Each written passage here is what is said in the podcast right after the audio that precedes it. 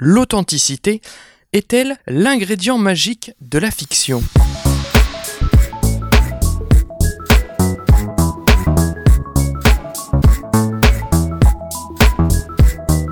Salut et bienvenue dans ce 70e numéro de Comment c'est raconté, dernier de la quatrième saison du podcast qui déconstruit les scénarios un dimanche sur quatre.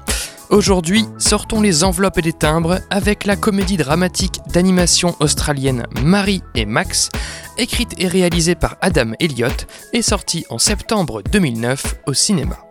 Ce sera l'occasion pour nous d'explorer la fragilité des films qu'on dit authentiques ou sincères.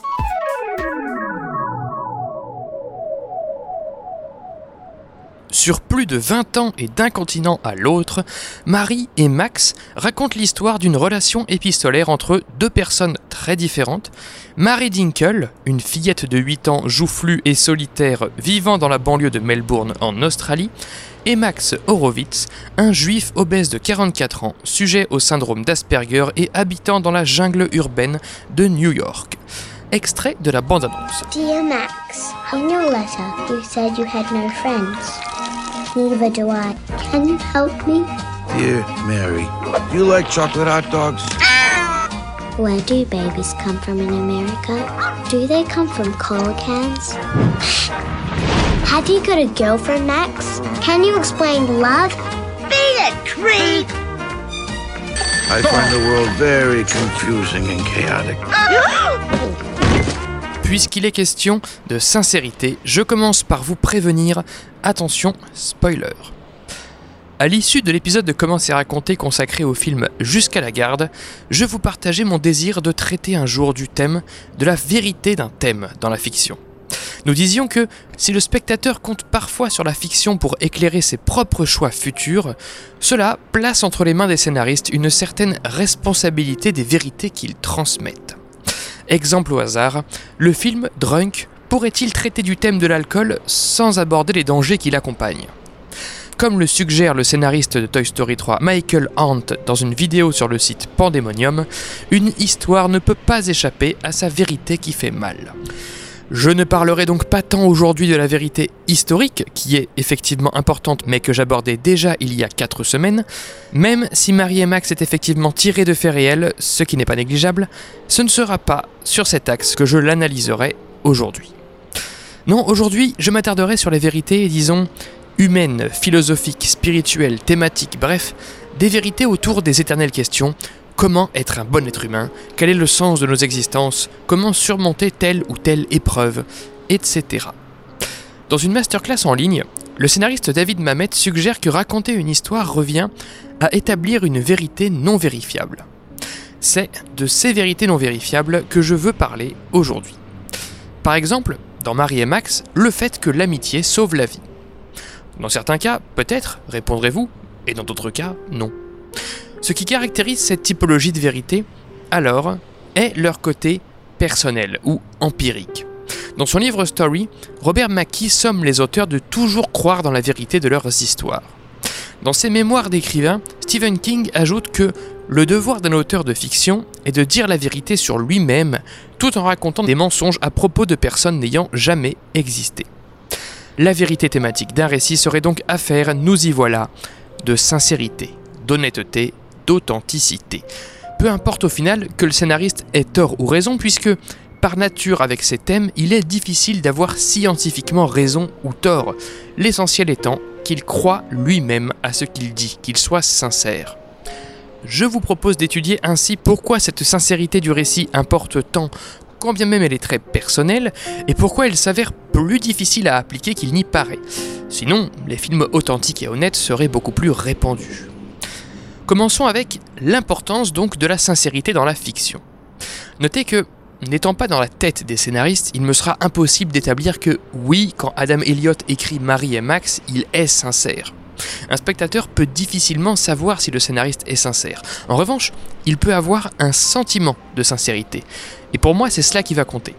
Est-ce que je trouve cette histoire sincère? Et non, est-ce qu'elle l'est vraiment? Un cas assez parlant est celui du documentaire Netflix oscarisé La sagesse de la pieuvre.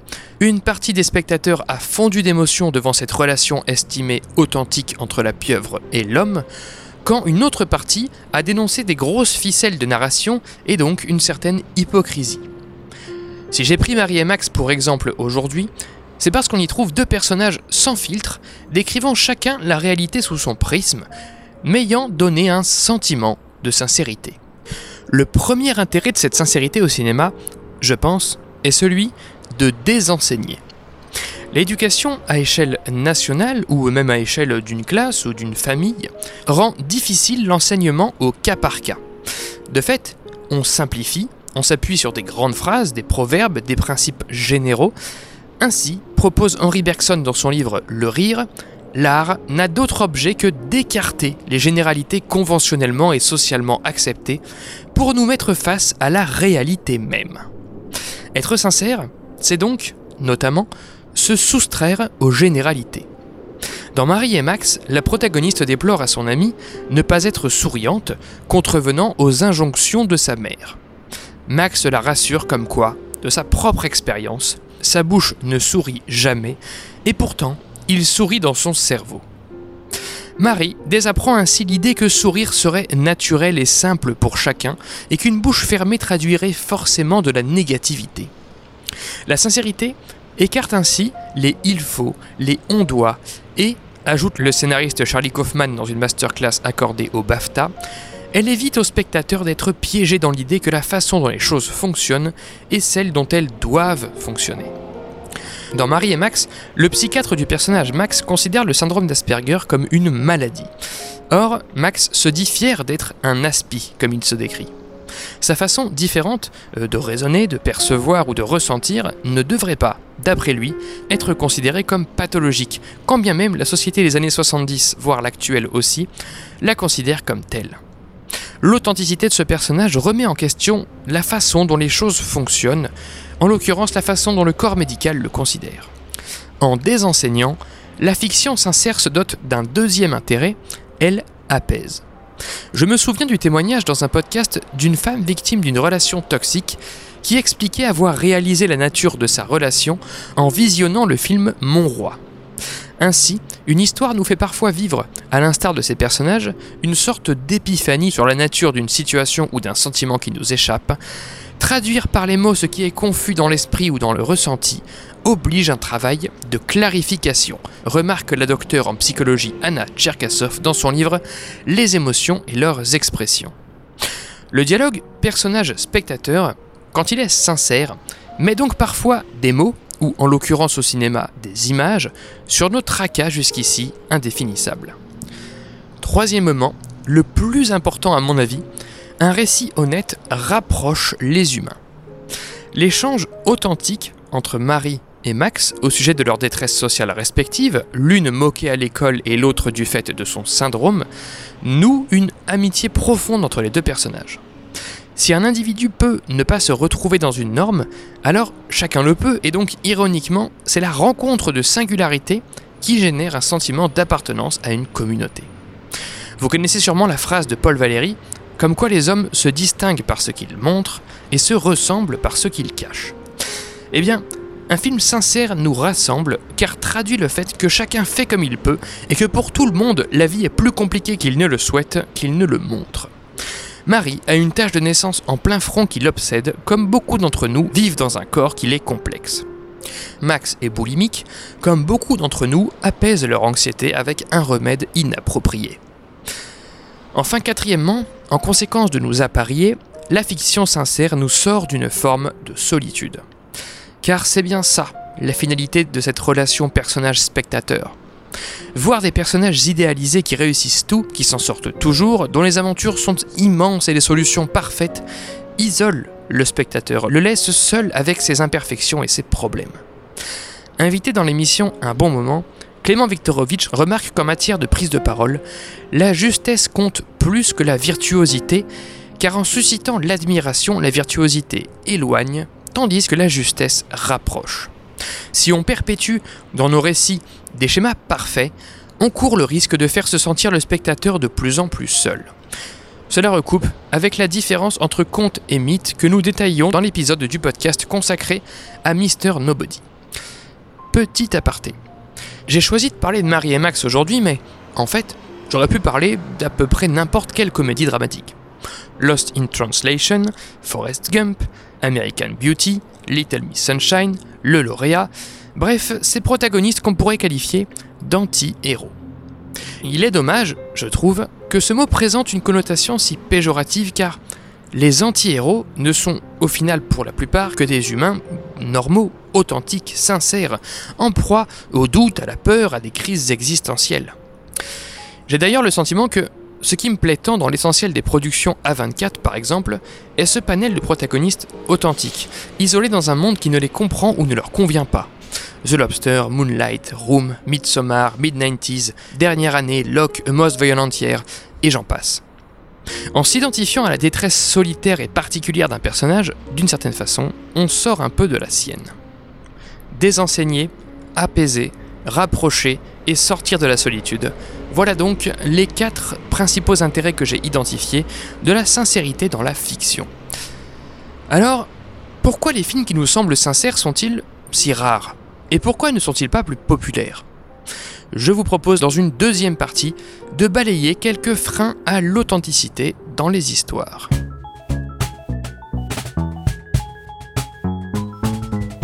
Read people that you like um, and try to figure out why you like them. And when you see something or read something that you don't like, try to figure out why you don't like that. Be a diagnostician.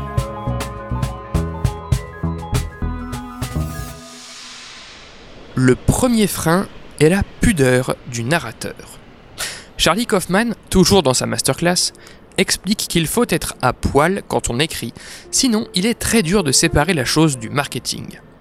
Lisa Cron ajoute, dans son livre Wired for Story, que l'essence d'une histoire réside dans la révélation de choses que dans la vraie vie nous n'exprimons pas à voix haute. C'est donc parfois l'auteur qui est mal à l'aise avec le problème du personnage. L'enfance avec une mère alcoolique, les séances de psychiatrie, l'obésité, la religion, l'inconfort du sentiment amoureux, la solitude, l'anxiété, l'autisme, le harcèlement scolaire, autant de thèmes très intimes traversés par les authentiques personnages de Marie et de Max. Au-delà de sa propre pudeur, le scénariste peut légitimement redouter qu'on le moque pour son regard voulu honnête sur un thème, ou le critique pour les sensibilités qu'il heurtera, les convictions qu'il bousculera. Je pense au procès d'intention collé aux États-Unis à Maimouna Doucouré, qui, en souhaitant traiter du problème de l'hypersexualisation des mineurs, s'est vu à tort taxé de l'encourager. Pour les auteurs qui évitent des sujets intimes ou qui évitent le traitement intime de tel ou tel sujet, chasser le naturel et, parfois, il peut revenir au galop. Dans son livre La dramaturgie, Yves Lavandier invite les narrateurs à affirmer un point de vue conscient sur leur sujet car laisser parler son inconscient, c'est prendre le risque de dire n'importe quoi. Nombre de personnages féminins sous-développés et sujets donc à une caractérisation sexiste ne sont, par exemple, pas le fruit d'une intention consciente, d'une volonté, mais d'une écriture par défaut qui trahit l'authenticité de l'auteur. Dans un autre registre, le personnage de Marie sincère malgré elle par son jeune âge, emploie le terme d'homophobie au lieu d'agoraphobie pour décrire la peur dont son voisin souffre. Après, Marie est une ado naïve, hein, pas un scénariste adulte, mais vous voyez l'idée. Pour terminer sur la question donc de se dévoiler et de la pudeur, Stephen King remarque dans ses mémoires que tous les personnages que vous créez sont un peu vous-même. Du seul fait que vous les créiez vous, quand bien même vous les dotez d'une caractérisation qui leur est propre, votre façon de les dépeindre dira finalement, fatalement, quelque chose de vous, de votre regard conscient ou inconscient sur eux. Un deuxième frein à la sincérité dans la fiction, à mon sens, est celui de l'intérêt. Mon authenticité intéresse-t-elle vraiment le spectateur? Est-ce que quelqu'un en a quelque chose à foutre de mes états d'âme, de mes sentiments, de mes petites vérités du quotidien? À ce titre, Robert McKee déconseille vivement aux auteurs, nous en parlions dans le podcast au sujet de Brésil, de raconter une histoire personnelle. Pour lui, c'est le meilleur moyen d'ennuyer le spectateur. Ce n'est pas parce que ce que vous racontez est vrai que cela intéressera. Ainsi, dans son livre Telling Your Own Stories, Donald Davis déplore en effet qu'il soit difficile de raconter ce qui nous est familier, car il faut savoir ce que l'auditoire ignore et nous hésitons à décrire ce qui nous semble évident. Peut-être que, de votre point de vue de scénariste, cette histoire de première relation amoureuse, de première colocation ou de premier emploi vous semble intéressante et particulière, mais peut-être que l'essentiel des spectateurs sont déjà passés par là et alors n'y verront rien d'incroyable, seulement une anecdotique et banale étape de vie parmi d'autres. Peut-être que, dans Marie et Max, la timidité maladive des deux personnages, si authentique puisse-t-elle paraître, vous semblera au final assez quelconque. Peut-être que cette ode à l'amitié ne vous marquera pas plus que ça. D'où le fameux point de vue d'Hitchcock exprimé à Truffaut dans les livres qui portent leur nom. Ouvrez les guillemets. Je ne désire pas qu'un film soit une tranche de vie car les personnes en ont à la maison, dans la rue ou même devant le cinéma. Ils n'ont pas à payer pour voir une tranche de vie. L'histoire racontée ne doit jamais être banale. Qu'est-ce que le drama si ce n'est la vie sans les parties ennuyantes? Fermez les guillemets. De ce type de crainte naissent parfois des films donc à sensation avec euh, des meurtres, du mystère, des courses-poursuites, des complots, là seulement pour susciter l'intérêt au cas où la romance ou l'amitié des protagonistes ne suffirait pas. Dans son livre On Filmmaking, Alexander McKendrick déplore en contrepoint que le dramaturge inexpérimenté est terrifié par l'évidence qu'il assimile à l'ennui, à la banalité.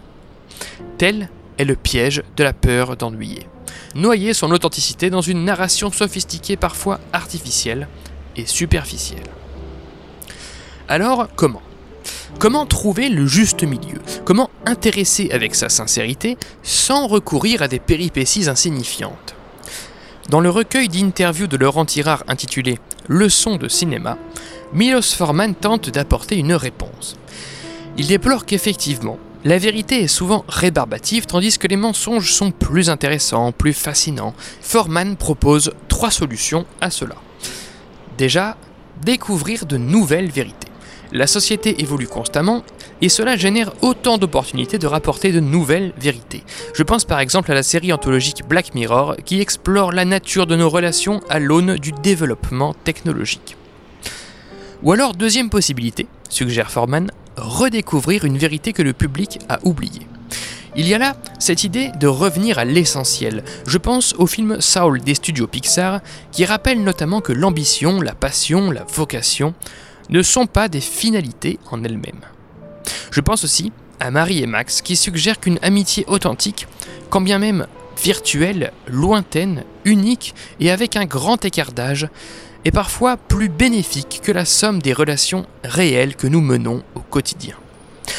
Et puis, troisième solution évoquée par Forman au potentiel inintérêt des vérités thématiques, solution la plus répandue, estime-t-il, présenter une vérité connue de façon surprenante. Votre authenticité divergeant de celle de votre voisin, chacun aura par exemple sa façon d'exprimer qu'il faut profiter de l'instant présent. On en revient au mantra de Jean-Marie Roth dans son livre d'écriture de scénario. Tout a déjà été écrit, mais pas par toi. Dire la vérité à sa façon est une forme d'originalité. Nous en parlions en fermeture de l'analyse du film The Truman Show, précédemment dans Comment c'est raconté. Par exemple, Max a sa propre façon d'exprimer et de vivre son syndrome d'Asperger. Pour pallier à sa difficulté à lire des émotions sur les visages, il porte avec lui une sorte d'antisèche à laquelle comparer l'expression de ses interlocuteurs. Plus généralement, Marie et Max est un film en pâte à modeler, où les mésaventures cruelles de ses protagonistes sont narrées par une voix off bienveillante qui commente par euphémisme l'horreur de leur quotidien. Une étrange donc poésie noire qui captive notamment par sa forme singulière. Ainsi, suivant l'interprétation d'acteurs, la direction artistique, la mise en scène, mais aussi les choix de narration ou la singularité de personnages pour rester sur le scénario, des vérités thématiques banales nous touchent encore et encore, film après film. Le Dain traite de l'obsession narcissique avec l'absurdité propre au cinéma de Dupieux. Dans Little Miss Sunshine, Michael Hunt raconte les crises familiales universelles à travers des personnages hauts en couleur portés par des acteurs tout aussi hauts en couleur. Troisième potentiel frein à la sincérité dans la fiction, après donc la pudeur et la quête d'intérêt, l'humeur, le mood, l'ambiance. Quand un spectateur lance un film ou se rend dans une salle de cinéma, moi compris, il a bien souvent l'intention de se changer les idées, de changer d'air, de se divertir, bref, de s'éloigner de lui-même et de son quotidien plutôt que de s'en rapprocher. Les films authentiques et sincères, ceux qui disent la vérité sur notre existence, du fait notamment qu'ils mettent en scène des anti-héros, ont la réputation de plomber l'ambiance. C'est d'ailleurs la mise en garde qu'un ami m'a formulée quand je lui ai appris que l'épisode de ce jour traiterait de Marie et Max. On a assez de malheurs dans nos vies pour s'en infliger davantage au cinéma. Dans le recueil d'entretiens intitulé Une renaissance américaine, Michel Simon demanda à Paul Schrader pourquoi la classe ouvrière était si peu représentée à l'écran, et voici sa réponse Les ouvriers vont peu au cinéma, et s'ils y vont, ils ne veulent pas se voir sur un écran. Si les spectateurs voulaient voir des ouvriers au cinéma, il y aurait plus de films sur eux. Ça me fait d'ailleurs penser à cette vidéo de la chaîne YouTube Nerdwriter sur pourquoi il y a si peu de smartphones dans les films populaires, tandis qu'ils rythment notre quotidien, ou à un tweet que j'avais vu passer qui questionnait le fait que les personnages de films aient si peu de problèmes d'argent, tandis que tant de gens en ont. Comment être sincère, authentique, comment traiter véritablement des problèmes du quotidien quand le spectateur désire justement s'en évader? Si poétique et teinté d'humour sur le film Marie et Max, j'aurais du mal à le conseiller à n'importe qui. Il traite de dépression, de solitude, de suicide, de phobie sociale, d'alcoolisme, de deuil, de rupture amoureuse, de précarité, d'injustice. Quel programme D'ailleurs, une critique que certains formulent parfois au film canois, à la Ken Loach ou à la Frère d'Ardenne, est de sombrer dans le pathos, dans le misérabilisme, voire dans ce qu'on appelle la porno-misère ou de tragédie porn en anglais. Notion que la chaîne YouTube Vidéodrome détaille en profondeur dans une vidéo que je vous conseille. Il y a donc ce risque, en cherchant la vérité d'un thème, d'empiler du triste pour du triste, d'exiger des spectateurs qu'ils pleurent toutes les larmes de leur corps, de jouer d'une espèce de fascination morbide pour la misère en suscitant la pitié plutôt que la compassion. La pitié impliquant une forme de distance, voire de condescendance, tandis que la compassion rapproche, humanise. Peut-être ai-je vraiment connecté avec les personnages de Marie et Max dans leur rapport tourmenté au monde social et à l'amitié, par compassion Ou peut-être ai-je plutôt purgé ma mauvaise conscience dans l'émotion, par pitié de même qu'un film sincère casse potentiellement l'ambiance, il présente parfois aussi un rythme moins entraînant. Marie et Max, c'est beaucoup de voix off, beaucoup de descriptions de situations et peu d'action en soi. En termes d'efficacité de narration, on repassera. C'est aussi ça, parfois, un film sincère. C'en est un qui prend le temps, qui ne crée pas une relation forte et éternelle entre deux personnages en deux scènes, qui n'emprunte pas de raccourcis émotionnels.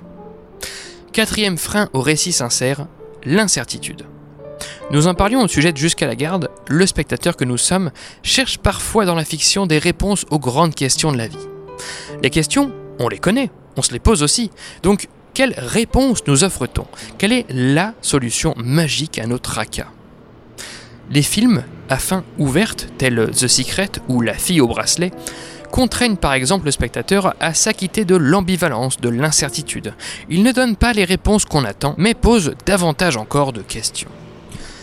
Il y a sur ce point, je dirais, deux écoles de la sincérité.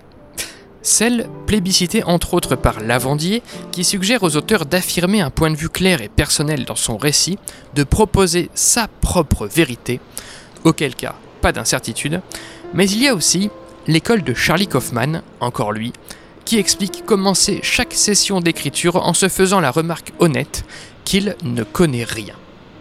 Ne pas chercher à démontrer quelque chose à travers son scénario, au risque encore une fois de faire se sentir seul le spectateur. Résister à la tentation d'établir des certitudes et préférer explorer toujours plus son thème, quitte à se perdre un petit peu. Le film Marie et Max ne dit pas aussi purement et simplement que l'amitié sauve la vie. Elle sauve celle de Marie, certes, mais pas celle de Max. Elle n'est pas si facile à vivre, cette amitié. Les questions intimes et authentiques que pose Marie dans ses lettres réveillent par exemple les crises d'angoisse de Max, qui alors sombre par intermittence dans des épisodes dépressifs et dans encore plus de boulimie. Et puis, il y a cette amitié qui croit bien faire, car bien intentionnée, mais qui blesse, comme Marie qui se met en tête de trouver un remède au syndrome d'Asperger de son ami Max pour le sortir de la solitude, alors que Max justement ne considère pas son syndrome comme une maladie, comme quelque chose à soigner. Le film est ainsi parsemé de mésententes et de froid entre les deux personnages, renvoyés de plus belle dans la solitude. l'amitié n'est pas la solution absolue et automatique, et chaque personnage, avec ses particularités, y travaille, y met du sien, jusqu'à un pardon sincère qu'accepte Max de formuler à Marie et qui la prévient effectivement du suicide suite à une rupture amoureuse tragique alors qu'elle était enceinte. Toujours dans sa vidéo sur le site Pandemonium, Michael Hunt suggère par exemple que le climax d'un film ne réponde pas point par point à une question thématique, mais la redéfinisse par une autre question plus profonde et plus généreuse. Si un récit explore par exemple l'importance de voyager, son issue peut signifier mais que signifie réellement voyager? Est-ce voyager physiquement? Ne peut-on pas voyager dans une relation un film comme Marie et Max suggère par exemple qu'être ami ne signifie pas être proche ni partager des moments ensemble, mais être juste pleinement à l'écoute et répondre avec sincérité. À la fin, indépendante et forgée, Marie se rend enfin à New York pour rencontrer physiquement Max pour la première fois. Malheureusement, elle le trouve mort. Le scénariste a alors choisi de présenter une forme de beauté dans cette tragédie. Marie découvre que l'homme plastifié et collé au mur toute leur correspondance. Si elle n'a pas connu Max physiquement, elle obtient la confirmation qu'ils ont vécu une réelle et profonde relation d'amitié dans leur vie jonchée de solitude. Adam Elliott confère à une scène à première vue dramatique un traitement lumineux et philosophe. Robert McKee, qu'on a souvent taxé de formater l'écriture, a lui-même déclaré dans son livre Story consacré au dialogue que la créativité ne consiste pas à apprendre quelles sont les bonnes réponses, mais à se poser les questions les plus pertinentes. Et pour rajouter un peu à l'inconfort de l'incertitude, il y a celui de la contradiction. Si pour certains, la narration met du sens dans le réel en y mettant de l'ordre, les auteurs qui choisissent l'honnêteté rendent compte de vérités parfois contradictoires qui y cohabitent.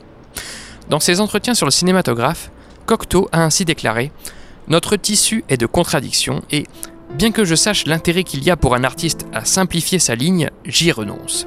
Morale que je m'oblige et que j'appelle honnêteté. Fermez les guillemets. J'ai été frappé par une scène en particulier dans Marie et Max à ce sujet. Tout dans ce film nous pousse à la compassion pour le pauvre Max, sympathique que la moindre nouveauté ou le moindre contact humain fait paniquer, mais si bienveillant soit-il, l'obsession du personnage pour l'écologie et la propreté, couplée à ses crises de nerfs et à son incompréhension des codes sociaux, l'amène lors d'une scène à violenter un SDF ayant jeté sa cigarette à terre jusqu'à manquer de le tuer. Cette scène terrifiante, en contradiction avec les autres, n'angélise pas Max, nous rebute, altère l'affection que le spectateur lui portait. Mais être authentique et sincère, c'est aussi accepter de représenter ce type de contradiction. Cocteau précise alors qu'il arrive un moment pour l'auteur dans son écriture où, je cite, il devient impossible de changer quoi que ce soit d'un texte dont les fautes lui apparaissent c'est que les fautes sont du même tissu que les trouvailles qui le frappent et que les fils en sont si entremêlés qu'en les tirant, l'auteur risquerait de tout détruire. C'est de cet amalgame que la beauté naît. Tout nettoyer risquerait de tuer les microbes et les pourritures qui composent la vie, termine-t-il. L'authenticité de l'auteur à travers ses personnages ne mène donc pas ou rarement à des narrations calibrées en ligne droite, homogènes, propres. Voilà donc les quatre grandes familles de principaux freins que j'ai identifiés à l'expression sincère de l'auteur, dans son thème, dans son histoire, dans ses personnages. Certains d'entre vous trouveront peut-être raisonnable d'en prendre compte, tandis que les puristes de la sincérité ne les appelleront pas des freins ou des risques, mais des peurs. Stephen King affirme dans ses mémoires d'écrivain être convaincu que la peur est à l'origine de la plupart des mauvais textes. Pour formuler donc autrement l'étude que je viens de mener, ce qui causerait de mauvais textes serait la peur de se dévoiler, la peur d'heurter les sensibilités, la peur d'être banal et de ne pas intéresser, la peur de casser l'ambiance, la peur d'une narration molle ou encore la peur de l'incertitude et des contradictions. Ces peurs viendraient de ce qu'Yves Lavandier appelle, dans son ouvrage Évaluer un scénario, le fascisme culturel. Oui, le terme est un peu fort. Il décrit néanmoins assez bien, je trouve, le poids des injonctions de forme et de fond qui pèsent sur les récits, de notre fait comme de celui de l'industrie, des théoriciens, des critiques, injonctions qui risquent d'affecter l'authenticité des histoires, leur sincérité, leur vérité.